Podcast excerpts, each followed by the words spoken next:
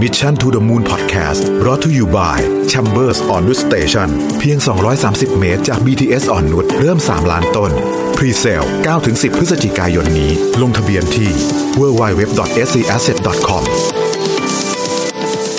สวัสดีครับ ยินดีต้อนรับเข้าสู่ Mission to the Moon Podcast นะครับคุณอยู่กับรวิศ หาญอุตสาหะครับ วันนี้เรามีแขกรับเชิญอีกแล้วนะครับ ซึ่งต้องบอกว่าทุกทุก episode ที่มีแขกรับเชิญเนี่ยคนชอบมาก เพราะว่าสนุกนะครับ แล้วก็คุยแล้วก็ได้ความรู้ใหม่ๆ ผมเองก็ได้ความรู้ใหม่ๆด้วยนะครับ วันนี้แขกรับเชิญของผมเนี่ยคือคุณฝ้ายกุลวัน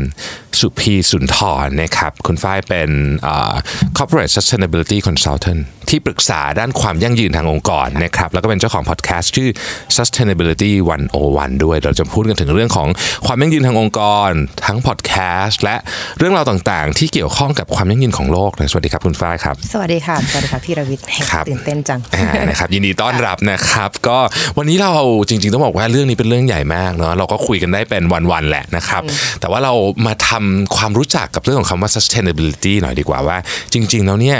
มันหมายถึงอะไร เอาเอาภาพแบบ วันนี้เราคุยกับกับ ผู้ฟังที่ไม่ได้เป็น corporate จ๋าเอามีคนแน่นอนแหละคนส่วนใหญ่ก็คือเป็นคนทำงานนะแต่ว่าวันนี้เรามาในบทบาทของหมวกของความเป็นบุคคลธรรมดาเป็นสมาชิกคนหนึ่งละกันของโลกใบนี้นะครับ อะคุณฝ้ายเริ่มเลยฮะได้ค่ะก็จริงๆแล้วเรื่องความยั่งยืนเนี่ยบางทีเวลาเราพูดถึงว่า sustainability เนี่ยมันฟังดูเหมือนจะไกลตัวเหมือนเป็นเรื่องใหม่เป็นศัพท์ที่เอ๊ะไม่คุ้นไหม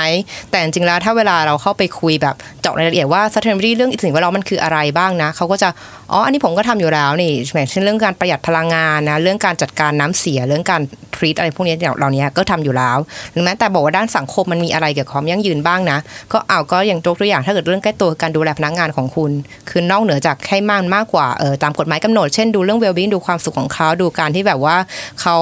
เป็นอย่างไรบ้างในเรื่องของครอบครัวหลาย ๆ อย่าง หรือแม้แต่ที่แบบว่าเป็นการจัดสิ่งแวดล้อมให้เหมาะกับการทำงานนี่ก็เป็นส่วนที่เรียกว่าเป็นความยั่งยืนที่องค์กรเนี่ยควรจะต้องใส่ใจนะคะ และสุดท้ายเนี่ย part หนึ่งของ sustainability คือการต้องมีกำไรด้วย คือเรียกได้ว่าถ้าเกิดฝ้ายเป็น corporate เนี่ยฝ้ายก็ต้องคุยกับเขาว่า การที่คุณทำเหล่านี้เนี่ยมันจะดีต่อทั้งตัวพนักงานแล้วก็ดีต่อคุณด้วยเพราะมันก็จะมี return บางอย่างเช่น loyalty ก็ได้หรือพนักงานเนี่ยมีใจในการทำงานมากขึ้น ซึ่งตรงนี้ค่ะคือสิ่งที่เราจะมองว่า เออ sustainability มันคือต้องเป็นภาวะภาพรวม คือการ balance หลายอย่าง คุณอาจจะทำนี้มากหน่อยทำนั้นน้อยหน่อยแต่คุณต้องดูทั้งหมดละกัน น่าจะเป็นหลักการประมาณนี้ค่ะอืมก็เป็นน่าสนใจมากนะครับในแง่มุมของ นิยามก่อนเนาะว่าจริง ๆ กว้างกว่าที่ผมคิดไว้ตอนแรกเยอะเลยเนาะแต่ว่าโอเคละเราก็พอเห็นว่าก็คือการการมีชีวิตอยู่บนโลกใบนี้ ให้มันดีดีขึ้นหรือว่าอย่างน้อยที่สุดเนี่ยไม่ตกมาตรฐานเดิมไปนักค่ะแล้วก็ไม่ใช่เฉพาะเราด้วย คนรอบข้างและโลกด้วยใช่ไหมครับอะทีนี้ได้ลงดีเทลให้นิดนึงได้ไหมฮะว่าค่ะแต่ละอันมันมีอะไรน่าสนใจบ้าง คือจริงๆแล้วถ้าเกิดพูดในแง่ของเอ่อธุรกิจเนี่ยเขาก็จะถามก่อนเลยนะคะว่าถ้าถ้าที่คุณที่เรามาให้คำปรึกษาเขาเนี่ยเขาได้อะไรกลับมา นั่นคือสิ่งที่ CFO จะชอบถามผมได้อะไร เพราะเขาจะมองว่าการทำเรื่องความยั่งยืนหรือ CSR ในในเทอมเก่าที่เราใช้เนี่ยจะเหมือนการทำบุญอืมปลูกป่าหรือบางอย่างที่แบบ คุณไม่สามารถบอกได้ว่า return on investment มันคืออะไร นั่นเพราะว่าส่วนใหญ่แล้วต้องบอกว่าเรื่องความยั่งยืนเนี่ยจริงมันมีที่มา คือที่มาเนี่ยส่วนใหญ่ส่วนใหญ่ที่มาจากตะวันตกเนี่ยคือมาจากเอ่อกลุ่มผู้ลงทุนนักลงทุนเขาจะถาม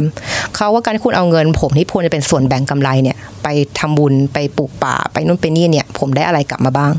เขาอยากให้ถ้าเกิดคุณจะทำอะไรให้มันมี Impact มันก็คือการพูดถึง Impact มากขึ้น อันนี้เป็นฝั่งของนักลงทุนที่เขาจะมองนะคะ ก็เรียกได้ว่าคือเขาก็จะถามว่าถ้าเกิดคุณจะแทนที่จะไปให้ทุนการศึกษา โดยการให้เงินทุนการศึกษาไปเด็กบางเด็กเรียกว่ามันควรทำก็ดีนะคะ แต่หมายความว่าถ้ามองในแบบธุรกิจมากๆหน่อยก็จะมองว่า แล้วผมได้อะไรจากที่คุณให้เงินการศึกษาเด็กคนนั้นไปนั่นมันเลยมีโมเดลที่ว่าถ้าคุณอยากจะสอนเรื่องการศึกษา คุณสสร้างโรงเรียนเลยไหม ร้างโรงเรียนที่เป็นให้ให้เด็กที่แบบอาจจะมียากจนขาดโอกาสเนี่ยหรือแม้แต่ติดคุกเนี่ยแล้วออกมาแล้วเนี่ยมาเรียนที่โรงเรียนคุณสิคุณให้โอกาสเขาเรียนดู 6 เดือนเรียนเลย แล้วก็ให้โอกาสเขาว่าถ้าเกิดเขาเรียนจบแล้วอยากทำงานกับเรา fine ถ้าคุณสามารถผ่านเกณฑ์แล้วก็เป็นพนักงานประจำเลย คุณก็มีงานทำหรือว่าถ้าเกิดเด็กบอกว่าเฮ้ยเขาเจอที่หนึ่ง offer ดีกว่า ได้เงินเยอะกว่า ให้เขาไปก็โอเคเลย สิ่งที่คุณต้องทำคือคุณก็บอกผู้ลงทุนนะ ว่าเนี่ยผมเอาเงินก้อนนี้ไปสร้างโรงเรียน ซึ่งสอนทักษะในการมาทำวิศวกรรมในองค์กรเรานั่นหมายความว่าคุณได้พนักงานแบบที่มีความรู้ตรงแน่ๆร้อยเปอร์เซ็นต์เลย แล้วก็อาจจะได้ royalty ด้วยรวมทั้งลดต้นทุนในการ recruitment แล้วถามว่าทำอะไรเพื่อสังคมได้บ้าง ก็หมายความคุณลดอัตราการว่างงานแน่ๆเพราะทำให้คนคนหนึ่งที่อาจจะมีปัญหาได้เป็นอาชญากรรมได้อะไรอย่างเงี้ยค่ะ ลดตรงนั้นลง อย่างเงี้ยค่ะก็เป็นจุดที่เรียกได้ว่าเราสามารถชี้เห็นว่าเนี่ยมันคือการมี impact นะคะ ทั้งต่อองค์กรเองที่เห็นเป็นตัวเงินจริง ๆ เลยเรื่องการ recruitment เนี่ยมองได้เลยว่ามันใช้เงินเท่าไหร่อย่างเงี้ยค่ะก็เป็นส่วนหนึ่งในการพูดถึงเรื่องความยั่งยืนเวลาคุยกับทางภาคธุรกิจนะคะ แต่ส่วนที่ที่ที่ที่ที่คือฝ้ายก็ทำตรงนี้มานานนะคะ แล้วก็ก่อนหน้านี้เนี่ยก็เรียกว่าเคยอยู่ที่เยอรมันก็ทำเป็น consult ที่เยอรมันด้วยนะคะอยู่ 7 ปี ก็จะบอกได้ว่าเอ่อความคิดอย่างเนี้ยมันมาจากฝั่งฝรั่งเยอะมาก แล้วเขาจะมองทุกอย่างเป็นตัวเงินเป็น cost and benefit ดังนั้นไอ้เรื่องทำบุญเนี่ยมันไม่ค่อยอยู่ในหัว นั่นเลยเขาว่าเวลาที่เขาจะลงทุนในบริษัทในไทย เขาบอกว่าทำไมงบทำบุญคุณเยอะจัง เขาก็จะแบบ question ละอะไรซึ่งก็เป็นที่มาว่าบางครั้งเนี่ยในบริษัทในเอเชียหรือแม้แต่ญี่ปุ่นก็ตามเนี่ยเขาไม่ค่อยโอเคกับไม่ค่อย buy-in ในการที่บอกว่าทำอะไรต้องมี return เพราะว่าบางทีฝั่งเอเชียเราจะมีแบบอ่าเราต้องมี generosity ก็ทำบุญไปอะไรเงี้ยนิดนึงซึ่งฝ้ายก็ต้องแบบพอกลับมาก็ต้องบอกบทก็ balance นะคะคือทำบุญอะไรที่คุณทำอยู่ก็ทำไป เพียงแต่ว่าสัดส่วนอาจจะลดน้อยลงนิดนึง แล้วก็เป็นทำให้เชิงที่เป็นแบบว่าเป็นโมเดลที่แบบว่าคุณสามารถที่มัน sustain ได้ตัวเอง คือเป็นโรงเรียนเป็นอะไรอย่างเงี้ยหรือว่าเป็นการถ้าจะปลูกป่านะ ปลูกได้นะ อันอันนี้ไม่ได้ขัดนะคะ แต่หมายความว่าปลูกป่าแล้วคุณเคยกลับไปดูป่าที่คุณปลูกไหม หรือว่าคุณแค่ถ่ายรูปทำ PR แล้วจบนะคะคุณกลับไปดูป่าไหมว่าป่ามันโตขึ้นไหมหรือว่าไม้ที่คุณเอาไปปลูกมันเหมาะกับพื้นที่ตรงนั้นไหมแล้วอย่างเงี้ยคือการมองภาพว่าเออมันมันมันอยู่ได้นานหรือเปล่าคือเรียกได้ว่าต้องเปลี่ยน mindset นิดนึงอะค่ะว่าต้องมองอะไรยาวๆนิดนึงไม่ว่าจะทำอะไรก็ตามนั่นจะเป็นนั่นจะเป็นจุดที่เรียกได้ว่าจุดที่อาจจะเป็นเปลี่ยนแปลงที่บริษัทจะเอออาจจะงงๆช่วงแรกแต่หลังๆก็จะเริ่มเห็นภาพว่าเอ้ยมันมันได้ประโยชน์จริงๆนะอะไรอย่างเงี้ยค่ะก็เป็นจุดที่ที่ที่ที่จะต่างกัน ถ้าเกิดเอาของเออ sustainability มามาจัดในองค์กรไทยค่ะสมมติถอยมานิดหนึ่งนะฮะค่ะเรา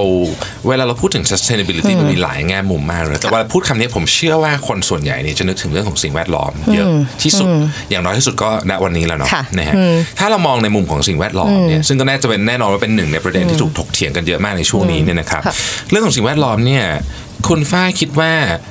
ที่เราไม่ได้ใส่ใจเยอะมากนักหรือใส่ใจน้อยเกินไปก่อนหน้านี้เนี่ยมันเป็นเพราะว่าต้นทุนของสิ่งแวดล้อมจริงๆอะ มันไม่ได้ถูกใส่เข้าไปอยู่ในการทำธุรกิจอย่างร้อยเปอร์เซ็นต์หรือเปล่า อืมค่ะ อันนี้ก็เป็นส่วนที่ถูกต้องเลยว่าเวลาเราคำนวณหลาย ๆ อย่างเนี่ย factor เนี้ยไม่ค่อยถูกจับเข้าไปยกตัวอย่างเช่นเวลาฝ้ายเคยทำเอ่อเวลาพูดถึงการลงทุน การตัดสินใจการลงทุนเนี่ยเรามองแค่ในแง่ของ return on investment เชิง financial หรือ market risk คือถ้าเกิดมองไปลึก ๆ เนี่ยมันคือการดูเรื่อง risk management เพราะเวลาคุณทำอะไรคุณต้องประเมิน risk ก่อนอยู่แล้วให้รอบด้านหลังจากนั้นคุณก็ค่อยมาดูว่าเออมันคุ้มค่าไหมทีนี้สิ่งที่มันเกิดขึ้นคือไอ้สมการเหล่าเหล่านี้คุณไม่เคยมี factor ของสิ่งแวดล้อมเข้ามาเกี่ยวเลย ซึ่งบางครั้งเนี่ยมันเป็นอะไรที่น่าตกใจมากเขามีบริษัทหนึ่งที่ฝ้ายเคยไปทำนะคะเขาก็นานแล้วล่ะ เขาทำเรื่องพวกแบบอาหารและการเครื่องดื่ม แต่ไม่เคยมีการประเมิน water risk management เลยซึ่งอันนี้อันนี้แปลกมากแล้วเราก็บอกอันนี้ไม่โอเคคือไปคือไปทำได้เลย คือบอกว่าให้คุณลองไปใส่ดูซิว่าโรงงานที่คุณมีทั่วทั่ว Southeast Asia เนี่ยมันอยู่ในรัฐจุดไหนบ้าง และจุดนั้นมันมีเครื่องมือของ UN อยู่แล้วที่แบบ free of charge คุณเข้าไปใส่ในจุดนะมันจะบอกเลยว่าตรงเนี้ยอยู่เป็นเขตสีแดงหรือเป็นเขตสีส้ม ซึ่งเขาก็เคยคือเซอร์ไพรส์ว่าเฮ้ยโรงงานเขามีแบบเกือบครึ่งอะอยู่ในเขตสีแดงซึ่งบอกว่าเนี่ยมันคือสิ่งที่มันยังไม่เคยเกิดขึ้นกับคุณ แต่มันไม่ได้บอกมันจะไม่เกิดขึ้นในอนาคต เขาเลยเริ่มเอ่อ calculate ตัวนี้เข้าไปใน dashboard ในการประเมิน risk นั่นหมายความว่าตั้งแต่แรกที่บริษัทเนี่ยอาจจะไม่ได้สนใจเรื่องสิ่งแวดล้อมเพราะอันนี้ส่วนแรกคือเริ่มไม่ได้การประเมิน risk แต่อีกส่วนหนึ่งมันมาจากการที่บอกว่าต้นทุนในการเรียกว่าค่าปรับเรื่องสิ่งแวดล้อมมันถูก อันนี้คือสิ่งที่แฟเรียนมา อันนี้คือเรียกว่าต้นตอที่มาสนใจเรื่อง sustainability เนี่ยเริ่มแต่อายุ20 เลยเรียนอยู่ที่มหาวิทยาลัยที่บัญชีจุฬานะคะ เรียนเรื่อง environmental cost accounting อาจารย์ก็สอนให้เห็นดูนะเนี่ยอันนี้วิธีการลงบัญชีนะสิ่งแวดล้อมนะ อยู่เห็นภูเขาน้ำแข็งไหมไอ้ตรงยอดภูเขาน้ำแข็งเนี่ยคือค่าปรับ ที่แบบบริษัทถ้าเกิดจ่ายเออเรียกว่าปล่อยน้ำเสียลงสู่แหล่งน้ำคุณจ่ายค่าปรับประมาณนี้ แล้วลงบัญชีอย่างไร แต่อาจารย์ก็บอกว่าข้างใต้ขวดน้ำแข็งอันนั้นคือสิ่งที่บริษัทไม่เคยจ่ายนั่นหมายความว่าแม่น้ำแม่น้ำเสียทำให้ปลาตายทำให้ชาวบ้านอยู่รอบแม่น้ำเนี่ยจับปลาไม่ได้ ไม่มีรายได้ แล้วก็ใช้น้ำในการอุปโภคบริโภคไม่ได้ อันนี้คือค่าใช้จ่ายทั้งนั้น ที่บริษัทลอยตัวคือไม่ได้แตะเลยฉะนั้นนั่นนั่นหมายความว่ามันมีบางครั้งที่บริษัทเห็นตรงนี้ แล้วก็บอกว่าโอ้ไม่ไม่อยากเสียค่าทรีทเมนต์น้ำเพราะว่า ค่าปรับมันถูกมากเลย จะทำลงทุนทำไมอันอันเยอะๆแบบนี้ นั่นก็เป็นจุดหนึ่งที่แบบอันนี้เรียกว่าเป็นสมัยโบราณมากเขาฝ้ายคิดว่าปัจจุบันน่าจะไม่มีบริษัทไหนที่มองขนาดมองลักษณะนี้แล้วเพราะว่ามันมีโซเชียลมีเดียเข้ามาเยอะมีเรื่องโซเชียลมีเดียมาเยอะในบริษัทก็จะเริ่มเออเริ่มจะทำอะไรตามใจตัวเองไม่ได้ละนะคะก็เลยเป็นที่มาว่าทำไมถึง environmental เนี่ยไม่ได้รับการพิจารณาตั้งแต่ต้นน่าเป็น 2 ส่วนหลักๆ หรือส่วนสุดท้ายที่ฝ้ายคิดว่าเนี่ยเป็นเป้าหมายที่ฝ้ายมาทำเออพอดแคสต์คือว่าผู้บริโภคไม่ค่อยใส่ใจอืม เพราะบริษัททั้งหลายแหละเนี่ยเขาทำทุกอย่างเพื่อเงินเอาอย่างนี้ ถ้ามันมีเงินมาล่อปุ๊บ ถ้ามันมีเห็นว่าเออมาจินมันมีเนี่ยไม่มีทางที่เขาจะไม่ทำนะคะ ซึ่งตรงนี้แฟก็เลยก็เป็นที่มาว่าทำยังไงให้ผู้บริโภคเนี่ยเขา ยินดีที่จะจ่ายเงินเพิ่มหรือเปล่าเพื่อตอบโจทย์สิ่งแวดล้อมเพราะว่าให้บอกเลยว่าเคสของพาตาโกเนียนี่พี่แทบน่าจะรู้จัก แต่เขาไม่มีขายในไทยพาตาโกเนียเนี่ยเป็นบริษัทที่ไฟเป็นติ่งมากว่าแบบดีมาก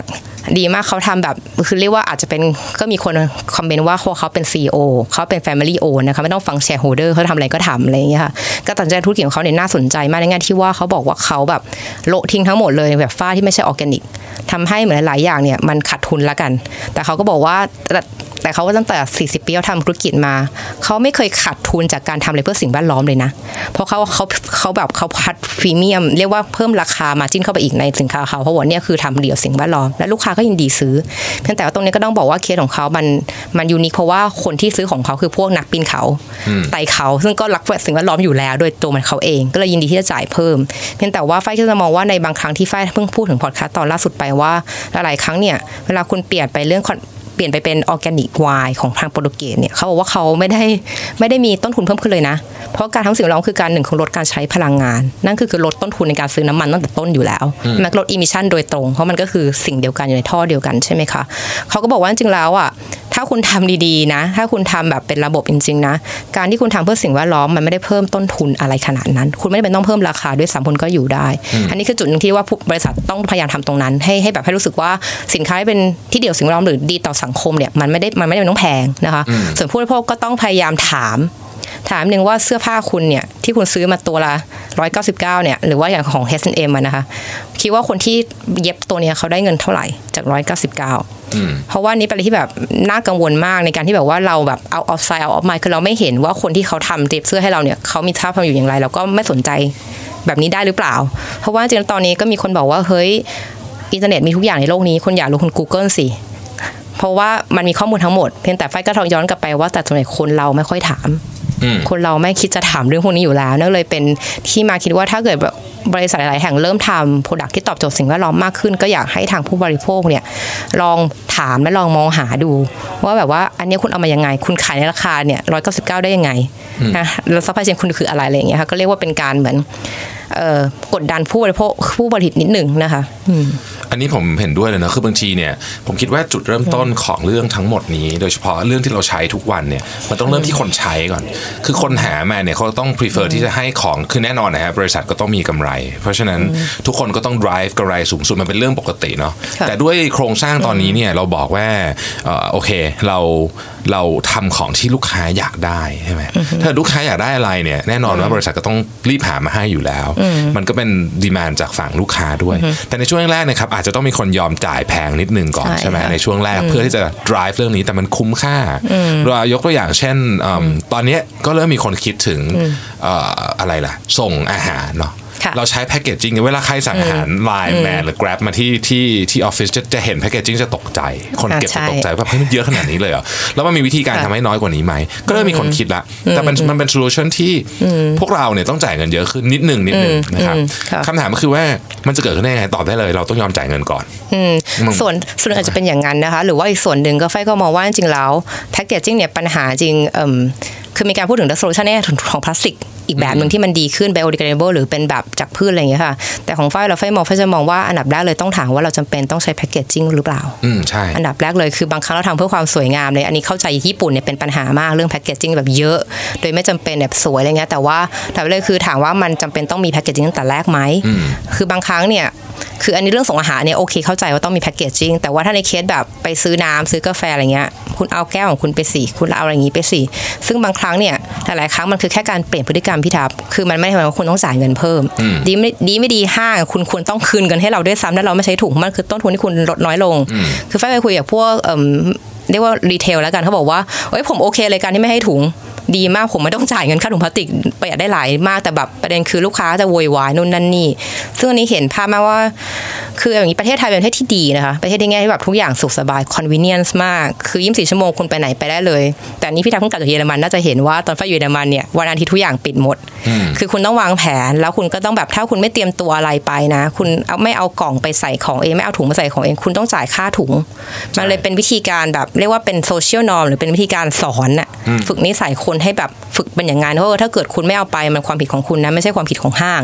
ที่ไม่มีให้คุณฟรีๆอะไรอย่างเงี้ยค่ะเราคิดว่าคือเรื่องเรื่องเรื่องสิ่งแวดล้อมหรือเรื่องพฤติกรรมอย่างเงี้ยค่ะ ต้องบอกก่อนว่ามันเป็นพฤติกรรมที่ที่เกิดจากอาจจะเป็นต้องเป็นประเทศที่ค่อนข้างพัฒนาแล้วคือเขาแบบคือก็มีคนบ่นนะคะว่าสิ่งที่เกิดขึ้นทุกวันเนี้มันเกิดจากประเทศคุณทั้งหลายแหละก่อปัญหาไว้ คุณใช้ถ่านหินคุณดึงถ่านหินจากเอิ่ม ทวีปอื่นมามาใช้ประโยชน์ตัวเองพัฒนาอุตสาหกรรมตัวเองเจริญรุ่งเรือง และตอนนี้ก็กลายเป็นว่ามาผลักภาระเรียกว่าทุกอย่างที่เกิดขึ้นถ้าเกิดมันไม่ดีเนี่ยผลกระทบที่เกิดขึ้นมันก็เกิดขึ้นกับประเทศที่จนก่อนประเทศที่รวยอยู่แล้วนะคะนั่นหมายความว่าหลาย ๆ อย่างเนี่ยมันเกิดจากการที่ประเทศที่ร่ำรวยเนี่ยก็ใช้ประโยชน์จากประเทศที่ยากจนมานานมาก และตอนเนี้ยคุณก็ต้องเริ่มก่อนเลยในการเป็นหัวเรือในการกลับพฤติกรรมของคนของคุณเนี่ยให้ให้รักสิ่งแวดล้อมมากขึ้น ให้ดูแลสังคมมากขึ้น เขาได้มีกองทุนเงินต่าง ๆ มาคอยช่วยประเทศอย่างพวกเราในการแบบจัดการสิ่งแวดล้อมให้ดีขึ้นอะไรอย่างเงี้ยค่ะ ก็เป็นจุดที่เขาพยายามจะชดเชยสิ่งที่เขาทำไปนะคะ ก็ฝ้ายก็เลยเข้าใจว่าถ้าเกิดประเทศไทยเนี่ยอยากจะให้พฤติกรรมหรือว่าการแบบมีผู้บริโภคใส่ใจในการซื้อของที่เป็นอย่างนี้ หรือว่าลดการใช้แพคเกจจิ้งเนี่ยมันต้องทำกันหลาย ๆ ส่วนเลย คือตั้งแต่เริ่มแรกเลยคือดีไซน์ของเรา ว่าแบบว่า อย่างเช่นรูสค่ะ L U S H ใช่ไหมสบู่เนี่ยเขามี naked product เยอะมากที่แบบว่าไม่มีpackaging เลยเป็นอย่างนั้นเลยทั้งตัว หรือแม้กระทั่งแชมพูก็เป็นแชมพูก้อน คืออยู่ไม่มี packaging นี่คือเป็น product ล้วนๆนั่นหมายความว่าอันเนี้ยคือเรียกว่าอันนี้คือดีไซน์ที่ออกแบบตั้งแต่ต้นว่ามันไม่ต้องมี product มันไม่ต้องมี packaging ก็ได้ product อยู่ได้ อันนี้คือแบบแรกคือออกแบบก่อน แล้วก็แบบออกแบบแล้ว แต่มันยังมีอยู่ อันนี้ก็โอเคในแง่ที่ว่าอะถ้างั้นเรามาดูวิธีการรีไซเคิลไหมมาดูทำให้มันเป็น circular ไหมว่ามันมันสามารถกลับไปใช้ได้อีกไหมมีแบบ project ที่แบบแบบโครงการว่าเอามาคืน packaging คุณไม่ใช้เอามาคืนได้ผมเราเอาไปใช้ต่ออะไรก็ได้นะคะ หรือว่าส่วนที่ 2 คือผู้บริโภคก็ต้องมาช่วยกันที่แบบว่าอะเอาแก้วไปเอง หรือแบบไปเสร็จไม่เอาหลอดอะไรอย่างนี้ก็ได้ คือฝ้ายก็ไม่ได้ pro พลาสติกขนาดเรียกว่าไม่ได้เกลียดพลาสติกขนาดนั้น แต่แต่ก็รู้สึกแค่ว่าใช้ที่จำเป็นดีกว่า คือไม่อยากให้มัน extreme เพราะว่าสังคมไทยเราก็เพิ่งเริ่มและการเพิ่งมาตื่นตัวในระยะสองสามเดือนหลังก็ ไม่อยากให้เขารู้สึกว่าทำไมมันยากจังทำไมชีวิตฉันต้องเปลี่ยนอะไรเยอะแยะอะไรอย่างนี้อยากให้เริ่มสิ่งที่มันง่าย ๆ ก่อนโดยที่ทุกภาคทุกภาคส่วนต้องช่วยกันนะคะฮะอะพูดถึงภาคส่วนอื่นนิดหนึ่งแล้วกันเนาะอย่างเช่น อันนี้อันนี้โยนคำถามไปให้ในในในแง่ของต้นทุนการทำธุรกิจขอกลับมาเรื่องนี้นิดนึงค่ะเราเป็นไปได้ไหมที่เราจะทำให้การที่เคยทำในอดีตของภาคเอกชนที่รู้สึกว่าเอ้ยไอ้เรื่องเนี้ยมันทำง่ายๆถูกๆเนี่ยแต่มันไม่ดีต่อสิ่งแวดล้อมเนี่ยเพิ่มต้นทุนตรงเนี้ยด้วยกลไกของรัฐได้ไหมคือจริงๆแล้วรัฐอะค่ะก็ถ้าในประเทศอย่างพวกเยอรมันเนี่ยรัฐมีผลมาก เป็นคนที่แบบฟันมาทีเดียวแล้วคุณต้องทำแล้วจบคือไม่ต้องมาแบบคุยมากมาย ซึ่งส่วนใหญ่แล้วถ้าเกิดที่รัฐจะใช้ได้นะ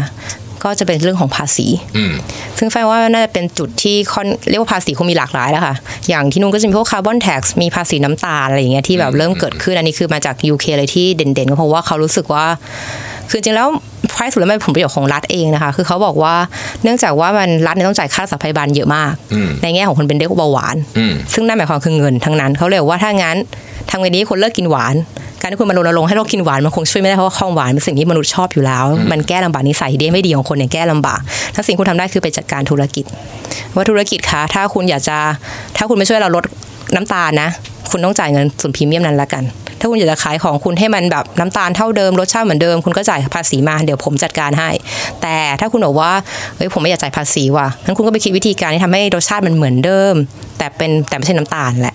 อะไรอย่างเงี้ยค่ะก็เป็นจุดที่เรียกได้ว่ารัฐอะอาจจะต้องมีทำในทาง regulate คือเป็นคนที่ควบคุมเนาะควบคุมสังคมนั้น รวมทั้งในแง่ของอาจจะเป็นคน support ด้วย เพราะถ้าเกิดคุณทำดีอาคุณได้ลดหย่อนภาษีนะ อะไรอย่างเงี้ยค่ะก็เป็นจุดที่รัฐน่าจะทำได้ หรือแม้แต่อย่างช่วงที่คุยกันหนักๆแล้วระยะหลังนี้ของที่ฝ้ายเจอก็คือเรื่องเรื่องการ waste management คือแบบว่าดินบริษัทหลายแห่งอยากจะแยกขยะ แล้วพนักงานก็อยากทำด้วยพนักงานอยากทำมากแบบอยากแยกแก้วแยกอะไรอย่างเงี้ยแล้วเรียนรู้ แต่ประเด็นคือสุดท้ายกทมเก็บก็รวมกันอยู่ดีมันเลยเป็นที่มาว่าถ้าโครงสร้างของรัฐไม่ได้ช่วยในการให้แบบ แยกขยะให้มันเป็นระบบจริงๆเนี่ยสุดท้ายแล้วมันกลายเป็นเอกชนต้องช่วยกันเองค่ะเหมือนอย่างที่บอกว่าพวก SCG พวกปอทเนี่ยเขาเริ่มมาช่วยในแง่ของการแบบให้แยกขยะไม่ได้เดี๋ยวผมเดี๋ยวเอาส่งให้ทางพวกเราเดี๋ยวเราช่วยแยกให้ในบางส่วน ซึ่งเรียกได้ว่าเป็นการทำแบบอาจจะไม่ใช่เป็นเรียกว่าเป็นเป็นเป็นการกระทำที่อาจจะภาครัฐมีส่วนน้อยไปหน่อยละกันค่ะ ก็เข้าใจว่ามันคงยากอะเพราะว่าขยะไทยเนี่ยมันก็มี ทั้งการเมืองมีทั้งมาเฟียอะไรหลายอย่างด้วยในแง่ของการจัดการขยะ ก็เลยคิดว่าถ้าจะปรับเนี่ยมันต้องปรับทั้งโครงสร้าง คือเรียกได้ว่าเออธุรกิจช่วย คนทำอยากทำพนักงานเนี่ยอยากทำวันนี้ด้วยอยากทำเพราะว่าแบบเห็นข่าวน้องมาเรียนมันก็รู้สึกรับไม่ได้ตรงนั้น ก็ภาครัฐก็ต้องช่วยเข้ามาเยอะขึ้นด้วยอะค่ะเอาเอาพักคำนี้ผมว่าเป็น keyword เลยนะคือมันจะเกิดขึ้นได้มันต้องทุกคนต้องทำใช่ใครคนใดคนหนึ่งหายไปจากวงโคจรเนี่ยมันก็จะแบบ ไม่สำเร็จแต่มันก็จะมันจะเหนื่อยเออมันก็มันจะเหนื่อยคนจะเหนื่อยมากมันจะเหนื่อยนะฮะอืมไม่ว่าจะเป็นใครก็ตามขออะพูดถึงเรื่องขยะเนี่ยค่ะประเทศที่น่าจะเป็นหนึ่งในต้นแบบแล้วกันเนาะของคนที่ซีเรียสเรื่องขยะมากค่ะก็คือญี่ปุ่นใช่ไหมถึงแม้ว่าเขาจะใช้ packaging เยอะก็ตามใช่ค่ะแต่ว่าใครไปญี่ปุ่นก็จะรู้สึกมึนกับถังขยะมากใช่ใช่ไหมแบบเฮ้ยมันอะไรกันนะกันนะเนี่ยงงค่ะต้องไปต้องไปดูคนญี่ปุ่นทำก่อนถึงจะทำได้ เอิ่มเชื่อว่าเชื่อว่าเชื่อว่าน้องฝ้ายน่าจะเคย study case นี้ไปละหลายรอบแล้วเล่าให้เราฟังหน่อยได้ไหมว่าตัวอย่างของประเทศที่ทำดีๆ โดยเฉพาะเรื่องอย่างเงี้ยมันเป็นยังไงคือที่มันของสัมผัสกับประชาชนจริงค่ะ คือของฝ้ายก็ต้องบอกว่าก็ต้องบอกที่เยอรมันเนาะเราอยู่นานมากแบบ 7 ปีอะไรเงี้ยแล้วก็อยู่ในมหาวิทยาลัยที่เรียนเป็นมหาลัยที่เรียนด้าน sustainability โดยตรงเลยคือมีวิศวกรรมมีทุกอย่างที่เป็นเกี่ยวกับ sustainability ดังนั้นมหาเล็กๆนะแต่ว่าทุกคนเป็นบ้าคลั่งเรื่องสิ่งแวดล้อมเรื่องความยั่งยืนมากๆ นั่นหมายความว่าคนเนี่ยก็อยากทำอยู่แล้วในมหาวิทยาลัยนั้นนะคะตอนอยู่หอ แล้วก็ภาครัฐเนี่ยก็มีมีการจัดระบบที่ดีมาก พอคุณยายเข้าตึกนั้นปุ๊บเขาจะมีแผนพังให้เลยว่า วันไหนเขาจะมาเก็บขยะอะไรบ้าง มาเก็บขยะแบบเป็นอันนี้นะ หรือเก็บขยะแบบเฟอร์นิเจอร์เก่าก็มีคือจะบอกว่ามีขยะอะไรบ้างที่คุณต้องเก็บเตรียมมาไว้ ซึ่งมันจะมาแค่ครั้งเดียวต่อเดือน ถ้าเกิดเป็นขยะใหญ่ๆเลยที่แบบแปลกๆหน่อยอะไรเงี้ยค่ะแต่ถ้าเป็นขยะแบบเรียกว่าเอ่อ food waste อะไรเงี้ยเศษอาหารอะอันนี้มาเก็บทุกสัปดาห์อะไรเงี้ยอะไรแล้วก็จะมีแยกแบบขยะจะแยกแบบละเอียดแบบว่านี่เป็น food waste นะ อันนี้เป็นแก้วแก้วแยกเป็นสามสีด้วยแก้วสีเขียวแก้วสีขาวแก้วสีน้ำตาลต้องใส่คนละอันนะคะ แล้วก็พลาสติกเนี่ยก็แยกแน่นอนแบบเป็นขวด คือถ้าเกิดเป็นขวดบางอย่างเนี่ยคุณสามารถไปคืนที่ร้านสะดวกซื้อได้เลยแล้วคุณได้เงินกลับมาเหมือนเป็นการเด p o s i t เป็นเงินมัดจำแหละซื้อซื้อเปปซี่มาขวดหนึ่งคุณจ่ายไป 5 เซนต์อะไรเงี้ยเพื่อเป็นการมัดจำขวดอ่าถ้าไม่เอามาคืนคุณก็เสีย 5 เซนต์ไปจบอะไรอย่างนั้น ก็คือส่วนหนึ่งก็คืออะเอาไปคืนที่ร้านนี่เป็นพฤติกรรมส่วนตัวและเรื่องผู้บริโภค แต่ว่าถ้าเกิดในแง่ของการเก็บขยะเนี่ยเขาจะมีแยกขยะอย่างนั้น แล้วก็จะค่อนข้างขยะในบ้านเนี่ยก็จะเรียกมีการแย่งแต่ต้น และแบบว่าบางทีแม้แต่การที่แบบบางครั้งก็มีการเหมือนนักศึกษาของเราเองก็จะมีการทำแบบ เรียกว่าไงนะหมักขยะไว้เองอะเอาเป็นปุ๋ยทำเองในห้องก็มีเหมือนกัน แล้วก็มีการทำงานแต่เป็นแต่ว่าส่วนใหญ่แล้วเนี่ยแล้วก็มีทั้งในแง่ของภาครัฐเนี่ยจะช่วยในแง่ของการอะมีพื้นที่จัดไว้ ว่าตรงนี้คือที่เก็บขยะนะคุณต้องเอามาทิ้งเองเนาะถ้าเกิดคุณพลาดวันนั้นคุณเก็บขยะในบ้านกลับไปเลยห้ามวางทิ้งไว้บนถนนถ้าทิ้งไว้เดี๋ยวโดนปรับอะไรอย่างเงี้ยค่ะคือคุณก็เก็บในบ้านคือเรียกว่ามันก็จะเหม็นในบ้านคุณถ้าคุณไม่วางแผนให้ดีคือเรียกว่าอยู่ที่เรียกว่าประเทศเหล่านั้นอะเขาค่อนข้างจะเป๊ะในแง่ของเรื่องตารางเวลามากว่าแบบเนี่ยคือวันนี้นะถ้าไม่มาวันนี้ก็เรื่องของคุณละความรับผิดชอบของคุณ แล้วก็จะมีแบบเสื้อผ้าก็มีเป็นคอนเทนเนอร์ที่ตั้งไว้ทุกหัวมุมเลยค่ะแบบว่าถ้าเสื้อผ้าคุณเก่าแล้วคุณมาใส่ได้อะไรอย่างเงี้ยมาใส่ในนี้แล้วเขาก็จะเอาไปจัดการนะคะ ซึ่งจริงแล้วหลาย ๆ ครั้งเนี่ยคนในนั้นก็พูดแล้วค่ะว่าจริงแล้วการรีไซเคิลถือเป็นอะไรที่แบบว่าเป็นอะไรที่เป็นสิ่งสุดท้ายคุณควรจะทำคุณควร reuse หรือคุณควร reduce ตั้งแต่ต้นเลยที่ไปเล่าให้ฟังตั้งแต่การออกแบบเลยว่ามันจำเป็นไหมที่ต้องมี มันไม่จำเป็นคุณตัดออกไปมันคือตัดต้นทุนของคุณตั้งแต่ต้นแล้วนะคะ แล้วก็จุดท้ายสุดท้ายแล้วถ้ามาถึงแบบว่าเออมันไม่ไหวแล้วมันต้องมีมาถึงการรีไซเคิลมาเป็นขยะเนี่ยอันนี้คือเป็นเรื่องที่แบบภาครัฐต้องเข้ามาช่วยว่าคุณจะรีไซเคิลมันอย่างไรนะคะซึ่งก็ตอนนี้ได้อย่างหลังก็จะมีที่ไฟเพิ่งดูข่าวสุดคือที่เยอรมันเขาบอกนะคะว่าเสื้อผ้าเก่าของเยอรมันเนี่ยขนาดเยอรมันเป็นคนขี้งกนะพี่คือเยอรมันเป็นคนขี้งกมากนะคะเขาก็ถือว่าเสื้อผ้าเก่าเขาถือว่าเยอะมากเหมือนกัน เขาจะแบบว่าแต่ละครั้งเนี่ยก็จะมีบริษัทที่รับคัดแยกเสื้อผ้าเก่าไปดูสภาพมันยังดีไหมแล้วถ้าเกิดเกรด A เนี่ยเขาก็จะส่งไปให้ส่งไปกับพวกแถวยุโรปตะวันออกไปขายต่อในราคาดูว่าส่งไปแอฟริกาอะไรเงี้ยก็ไปแต่สองประเทศ แล้วก็จะมีเกรดเกรดสุดท้ายแบบว่าเฮ้ยมันมันมันไม่ได้แล้วมันใช้ไม่ได้แล้วต้องกลายเป็นต้องไปแบบแต่ทิ้งอะเขาจะจัดการมาพยายามรีไซเคิลดึงเส้นใยกลับมาซึ่งเราก็บอกว่าเส้นใยเหล่านี้ก็ไม่ได้หมายความว่ามันจะคุณทิ้งเกงยีนแต่ความมันจะกลับมาเป็นเกงยีนนะมันมีความซับซ้อนการรีไซเคิลอีกว่ามันเส้นใยจะได้ไม่ยาวพอ มันก็จะทำอะไรไม่ได้จะเอาไปทำเป็นพรมได้ทำเป็นพวกบุรถอะไรอย่างเงี้ยได้คือเรียกว่ามันจะกลายเป็นเปลี่ยนชนิดละจากเสื้อผ้ากลายเป็นอย่างอื่นแทนนั่นคือการรีไซเคิลเพียงแต่ว่าเอิ่มเทคโนโลยีไฟว่ามันมีนะ มีเยอะแยะมากมายเทคโนโลยีในการช่วยรีไซเคิลเป็นแต่คำถามว่ามันคุ้มค่าไหม เพราะการรีไซเคิลก็เกินใช้พลังงานเข้าไปอยู่ดี นั่นก็เลยเป็นที่มาว่าเออเวลาจะทำอะไรมันคือการเทรดออฟแล้วค่ะว่าแบบไหนดีกว่าแบบไหน คือไม่ได้หมายความว่าแบบไหนดีสุดแล้วแบบไหนไม่ดีเลย อันนี้ก็คงไม่เป็นอย่างนั้นค่ะทีนี้สิ่งที่ผู้ฟังฟังมาถึงตรงเนี้ยอาจจะเริ่มอยากคิดอยากจะทำเนี่ยแต่ มันจะมีคำถามหนึ่งที่ได้ยินบ่อยมากเวลาค่ะคุยประเด็นนี้คือว่า มันเริ่มยากเนาะของพวกนี้โดยเฉพาะกระบวนการใหม่ๆยกตัวอย่างเช่น สมมุติเราจะบอกว่าวันนี้เราอยากจะทำเรื่องของเอองานดีไซน์ใหม่ค่ะทั้งหมดเนี่ยโอ้โหมันต้อง ดีไซน์เพื่อลดขยะสมมติว่านี่คือโจทย์ใช่ไหมโอ้นี่มันต้องเปลี่ยนแบบ supply chain แบบมโหฬารของแบบเยอะมากๆ มันจะมีคนเกี่ยวข้องเยอะมากค่ะซึ่งมันฟังดูแล้วแค่คนคิดก็จะเริ่มทออใช่ไหมทีเนี้ยเอาการเริ่มที่ฝ้ายรู้สึกว่าแบบเนี้ยเวิร์กในหลายประเทศเขาทำแบบเนี้ยมันมันเป็นยังไงมันต้องเริ่มจากชุมชนเล็ก ๆ ก่อน ต้องมีเอ่อ pilot ต้องมี prototype หรือมันทำยังไงดีครับอืมคือจริงๆแล้วมันอันนี้อาจจะตอบยากในนิดนึงนะคะแต่ว่าจะ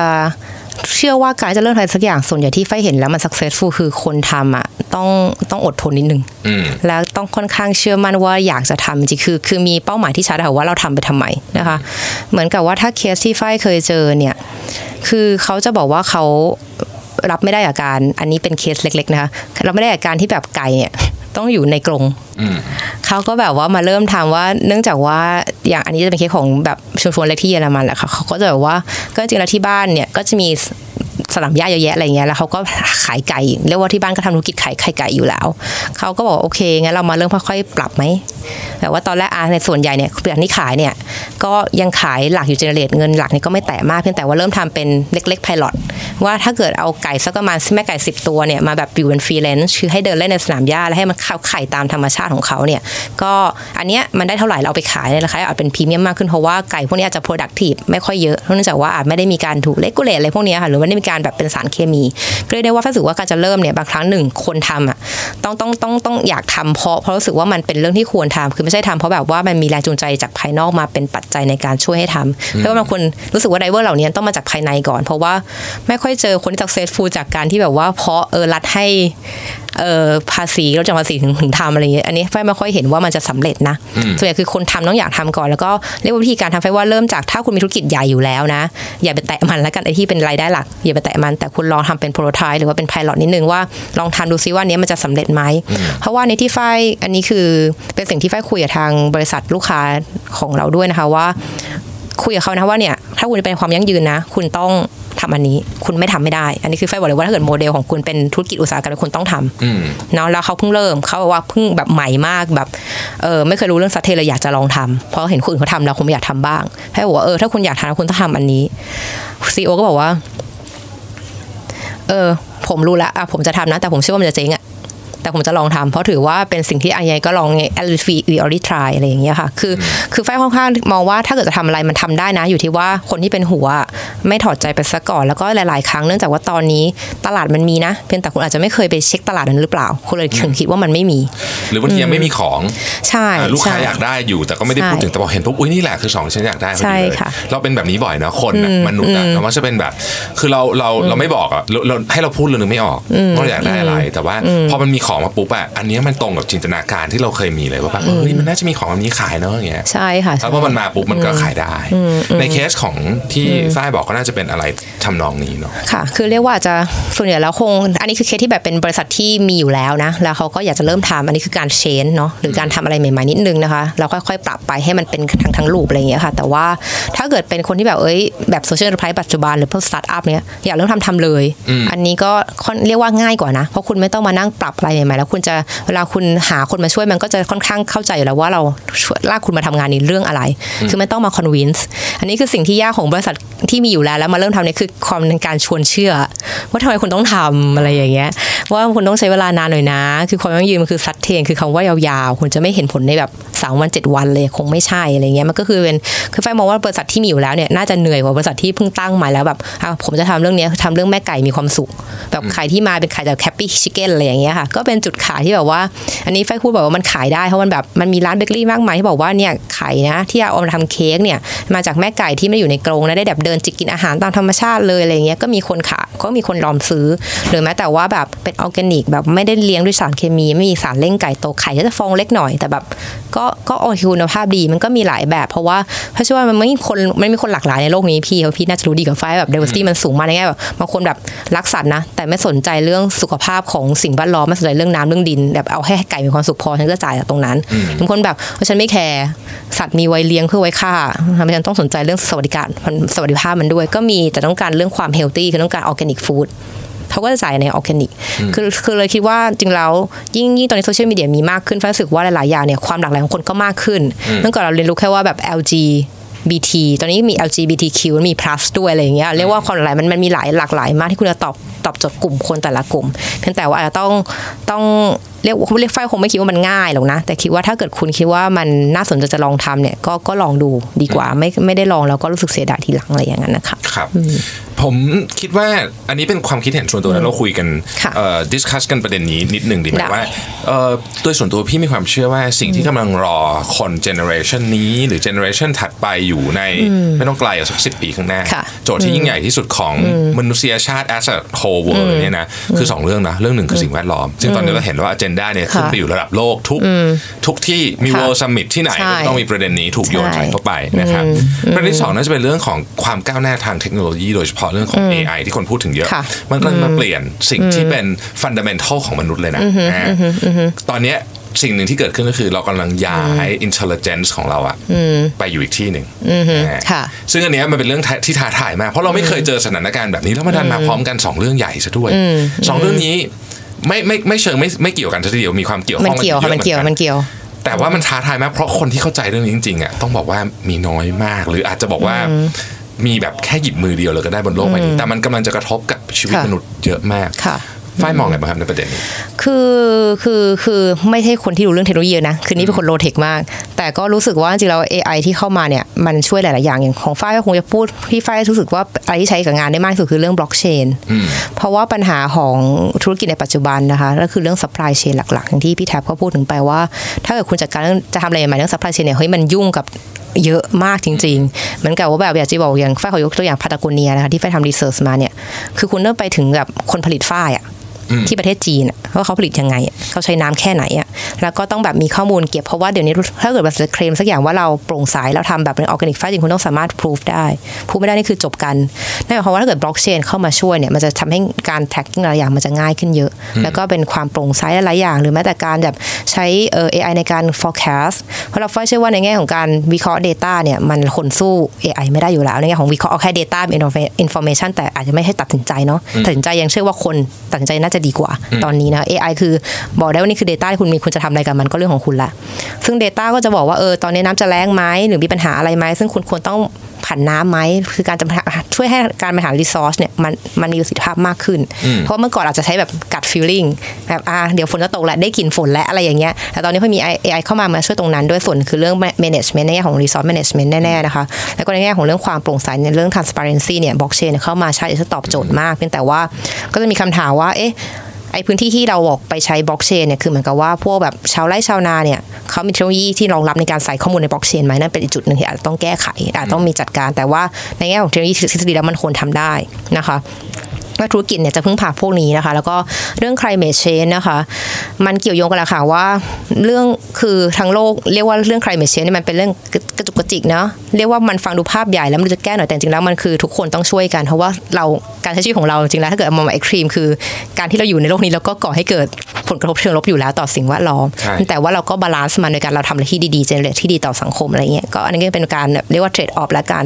ทีนี้เขาเรื่อง climate change เนี่ยถ้าหลายตามที่ธุรกิจใช้เรื่องพวก AI ต่างๆ หรือว่าเทคโนโลยีเนี่ยมาช่วยในการจับในการมาบริหารจัดการเนี่ยมันช่วยแน่ๆในเรื่องตอบโจทย์ของ climate change โดยลดลดพลังงานนี่เป็นเรื่องแรกเลยหรือแม้แต่การลด emission หรือแม้แต่การแปลงพลังงานจำได้ว่าเทสลาเคยพูดถึงเรื่องว่า ถ้าเกิดเราสามารถเก็บเกี่ยวพลังงานจากรถยนต์ระหว่างที่รถติดบนถนนได้เนี่ยนั่นจะเป็นพลังงานที่แบบ เหลือทิ้งอะคือเป็น waste energy มาก ถ้าคุณเอาสามารถจับไปได้ใช้ได้เนี่ยมันจะช่วยทำลดการใช้พลังงานที่มาจากเอ่อ fossil energy ได้เยอะหรือว่าเรียก virgin resource ได้เยอะอย่างเงี้ยค่ะเพราะเราเชื่อว่าจริงแล้ว ทุกอย่างมันเกี่ยวพันกันอยู่ว่าคุณใช้ยังไง เพียงแต่ว่าจุดในเรื่องเพียงแต่ว่าต้องพูดตามตรงว่า ตอนนี้ก็ดีใจที่เรื่องเออมีคนพูดในเวทีโลกมากขึ้นนะคะเพียงแต่ว่าจะบอกเขาว่ามันไม่ใช่ครั้งแรกพี่ทับคือคือคนที่เคยการที่มีเด็กคนหนึ่งไปพูดในเวที UN เนี่ยอันนี้ไม่ใช่คนแรก มีคนหนึ่งเคยพูดเมื่อประมาณสิบยี่สิบปีที่แล้วอะพี่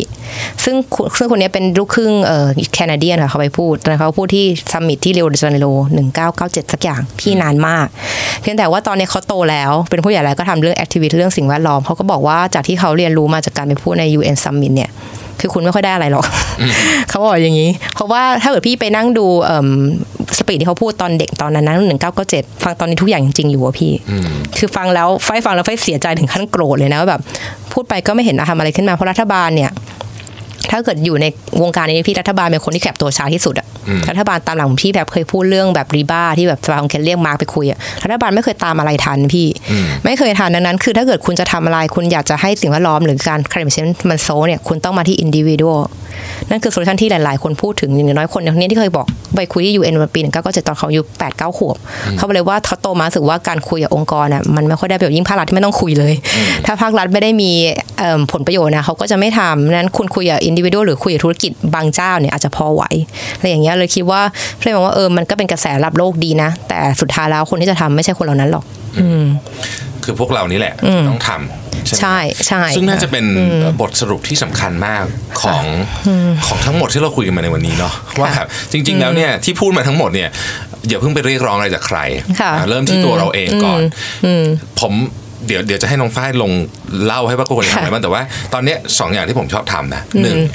จะออกจากบ้านจะถามถึงสามอย่างสามอย่างหนึ่งมีค่ะแก้วไหมมีค่ะกล่องไหมแล้วก็มีถุงผ้าหรือยังสามอย่างก็คือ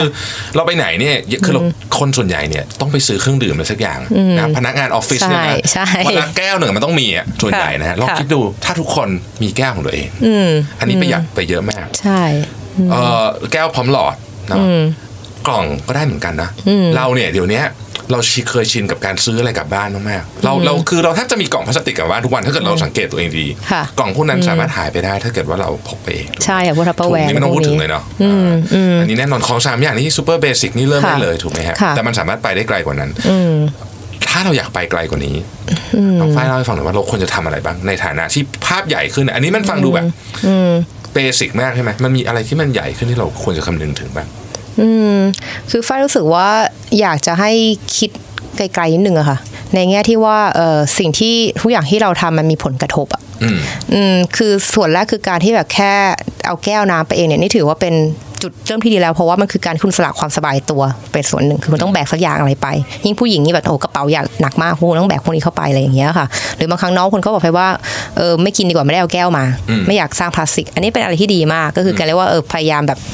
มองถึงผลกระทบที่เกิดขึ้น ถ้าเกิดอันนี้คือในแง่ personal คือการพยายามจัดการตัวเองนิดนึงนะคะว่าว่าสิ่งที่เราทำแต่ละอย่างมีผลกระทบอะไรบ้าง แต่ถ้าเกิดภาพใหญ่ขึ้นเนาะฝ้ายก็รู้สึกว่า เด็กรุ่นคนรุ่นเจนพวกเจนแนวแถวเนี้ยเจนวายเจนซเนี่ย พอคุยรู้เรื่องเพราะเขาคืออนาคตของเขาอยู่ตรงนั้น สิ่งที่ทำให้ต่อมาคืออาจจะต้องชักชวนคนอื่นด้วยให้ทำอะค่ะ เพราะบางครั้งเรารู้สึกว่าทำคนเดียวบางทีบอกว่าเราตัวเล็กมากเลยทำคนเดียวจะมีประโยชน์อะไรอะไรอย่างนี้ยแบบไม่มีประโยชน์เราไม่มีใครรู้จักฉันหรืออะไรอย่างนี้ลักษณะเนี้ยไฟก็มองว่า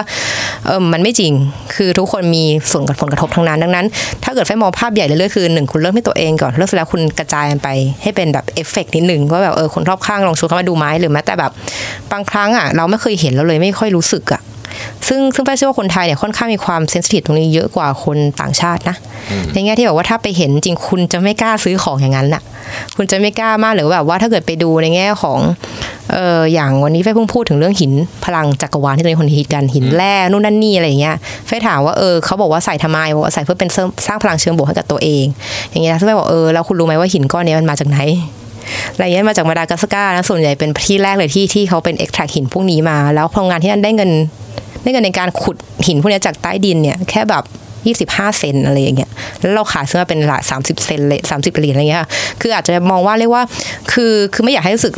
กดดันในการใช้ชีวิตขนาดนั้น แต่แค่รู้สึกว่าหนึ่งเริ่มที่ตัวเองแล้ว อย่าอยู่ที่ตรงนั้น เริ่มที่คนอื่นด้วย หรือแม้แต่ข้างบางครั้งเนี่ยอาจจะต้องตั้งคำถามกับบริษัทใหญ่ๆนิดนึง คือฝ้ายสูทุกคนเป็นผู้บริโภค ทุกคนแบบ เรียกว่ามีญาติพี่น้อง มีคนอาจที่ต้องห่วงไม่ว่าจะเป็นคุณพ่อคุณแม่หรือเป็นรุ่นเด็กอย่างเงี้ยคือบางคนที่ไฟเจอผู้ใหญ่ที่มา 50อัพหรือ 60เนี่ยมาคุยกับฝ้ายเนี่ยเขาบอกเออเขารู้สึกว่าต้องทำอะไรสักอย่างแหละกลัวลูก มีสังคมที่แบบไม่ดีอยู่อะไรอย่างเงี้ยค่ะเลยเป็นที่มาฝ้ายรู้สึกว่าฝ้ายรู้สึกว่าเออหนึ่งเริ่มที่ตัวเองสองคุยคนอื่นและสามเริ่มถามคำถาม เริ่มตั้งคำถามที่มันที่มันแบบที่มันเกี่ยวกับเรื่องนี้บ้างแล้วกัน อย่างนั้นนะคะเรียกว่าว่าเฮ้ยที่คุณขายของนี้ได้เนี่ยคนที่เขาเป็นชาวไร่ชาวนาได้เท่าไหร่อะไรอย่างเงี้ยค่ะน่าเป็นจุดหนึ่งที่จะถามเพราะว่าไฟเข้าใจ corporate corporate ปัจจุบันเนี่ยก็จะเริ่มกลัวกับการที่แบบมีคนตั้งผู้รู้ผู้ตั้งคำถามแล้ว เพราะว่าคุณคุมไม่ได้ละโซเชียลมีเดียคุณคุมไม่ได้นั่นหมายความว่าถ้าเกิดมีคนถามคุณจะต้องเริ่ม action อะไรสักอย่างละซึ่งตรงนี้เราคิดว่าเป็นจุดที่ไม่ว่าคุณจะเล็กแค่ไหนคุณทำได้อืมเพราะคุณก็มีสื่อในมือไฟรู้สึกว่าตอนเนี้ย น่าจะเป็นจุดที่คนเล็กๆ เนี่ยมีสิทธิ์มีเสียงมากขึ้นกว่าเดิมเยอะ แล้วคุณทำได้ ใช่ครับ เป็นเรื่องจริงมากเลยนะ จริง ๆ แล้วการเปลี่ยนแปลงทั้งหมดเวลาเราเริ่มทำอะฮะมันมีพลังเนาะค่ะคือไม่อยากจะพูดให้ฟังดูแบบออกไปในแนว self help มากเกินไปแต่ว่ามันเป็นอย่างนั้นจริง ๆ คือมันมีพลังแบบกับสะท้อนกับคนอื่นค่ะคือเราจะเริ่มเห็นนะเวลาแบบเฮ้ยทำไมคนนี้เขาถึงเชื่อมั่นในสิ่งที่เขาทำจังเลยเนาะเราวันหนึ่งเราจะเริ่มรู้สึกว่าเออฉันลองทำตามเขาบ้างดีกว่ามันเป็นธรรมชาติของมนุษย์นะเนี่ยค่ะครับอะโอ้โหวันนี้เราคุยกันมายาวมากให้ คุณฝ้ายเล่าเรื่องพอดแคสต์ให้ฟังนิดนึงเห็นว่าทำมาอ๋อตั้งสองนานมากแล้วสองเดือนค่ะสองเดือนสองเดือนค่ะ แต่ก็ขยันมากนะครับใช่ค่ะใช่ไหมค่ะทำทำทุกวันไหมฮะทำทุกวันทำทุค่ะกวันแต่เก่งว่ามากจะไม่ได้อัดขนาดทุกวันบางทีก็ต้องอัดเผื่อไว้ถ้าเกิดมีงานอะไรเงี้ยก็เรียกได้ว่าเอิ่มเรื่องพอดแคสต์ชื่อ SOS Sustainability 101 นะคะ มีอยู่ทั้งพอดแคสต์ของ Apple ทั้ง SoundCloud Podbean แล้วก็ Spotify นะคะสามารถไปดูได้นะคะ ก็เรียกได้ว่าเป็นเรียกว่าเป็นเป็นผลงานหรือว่าเป็นงานอะไรของฝ้ายที่ชอบอ่านแล้วกัน คือชอบอ่านแล้วเห็นว่าแต่ละวันเนี่ยมีข่าวเรื่องความยืนเนี่ยเยอะมากมีได้รายวันนะคะก็อยากให้ทุกท่านที่แบบว่าสนใจนะคะ อยากลองฟังนิดนึงก็ได้ค่ะว่ามันเกี่ยวกับอะไรว่ามันเป็นเรื่องที่แบบไม่ใช่เรื่องไกลตัวนะคะ แล้วก็อยากจะให้ให้ให้เริ่มตั้งคำถามมากขึ้นเรื่อยๆค่ะ ว่าสิ่งที่เป็นอยู่เนี่ยมันโอเคแล้วจริง ๆ หรือเปล่านะคะ แล้วก็ทุกคนเนี่ยมีส่วนทั้งในแง่ทั้งในเชิงบวกเชิงลบในการทำสิ่งต่างๆในโลกนี้นะคะก็อยากจะให้ให้ให้มองแบบนั้น แล้วก็ลองดูว่าในฐานะเราเป็นมนุษย์คนหนึ่งบนโลกใบนี้เนี่ย เราอยากจะทิ้งอะไรไว้นะคะก็ก็เชิญชวนให้มาฟังนะคะ แค่นั้นค่ะครับ sustainability 101 นะฮะ SOS เป็นรูป SOS เดี๋ยวเสิร์ชใช่ค่ะจะเห็นรูปค่ะครับก็วันนี้ขอบคุณคุณฝ้ายมากนะครับ ได้ความรู้กันไปเยอะมาก แล้วผมเชื่อว่าวันเนี้ยฟังพอดแคสต์จบแล้วเนี่ย เราคงอยากจะทำอะไรที่ดีๆ เพื่อคนรอบๆข้างเพื่อโลกที่อยู่รอบๆเราบ้างนะครับ ขอบคุณมากนะครับ ได้ค่ะ ขอบพระคุณค่ะพี่ถาสวัสสดีวัสค่ะ สวัสดีครับฝ้าย Mission to the Moon Podcast Presented by SC Asset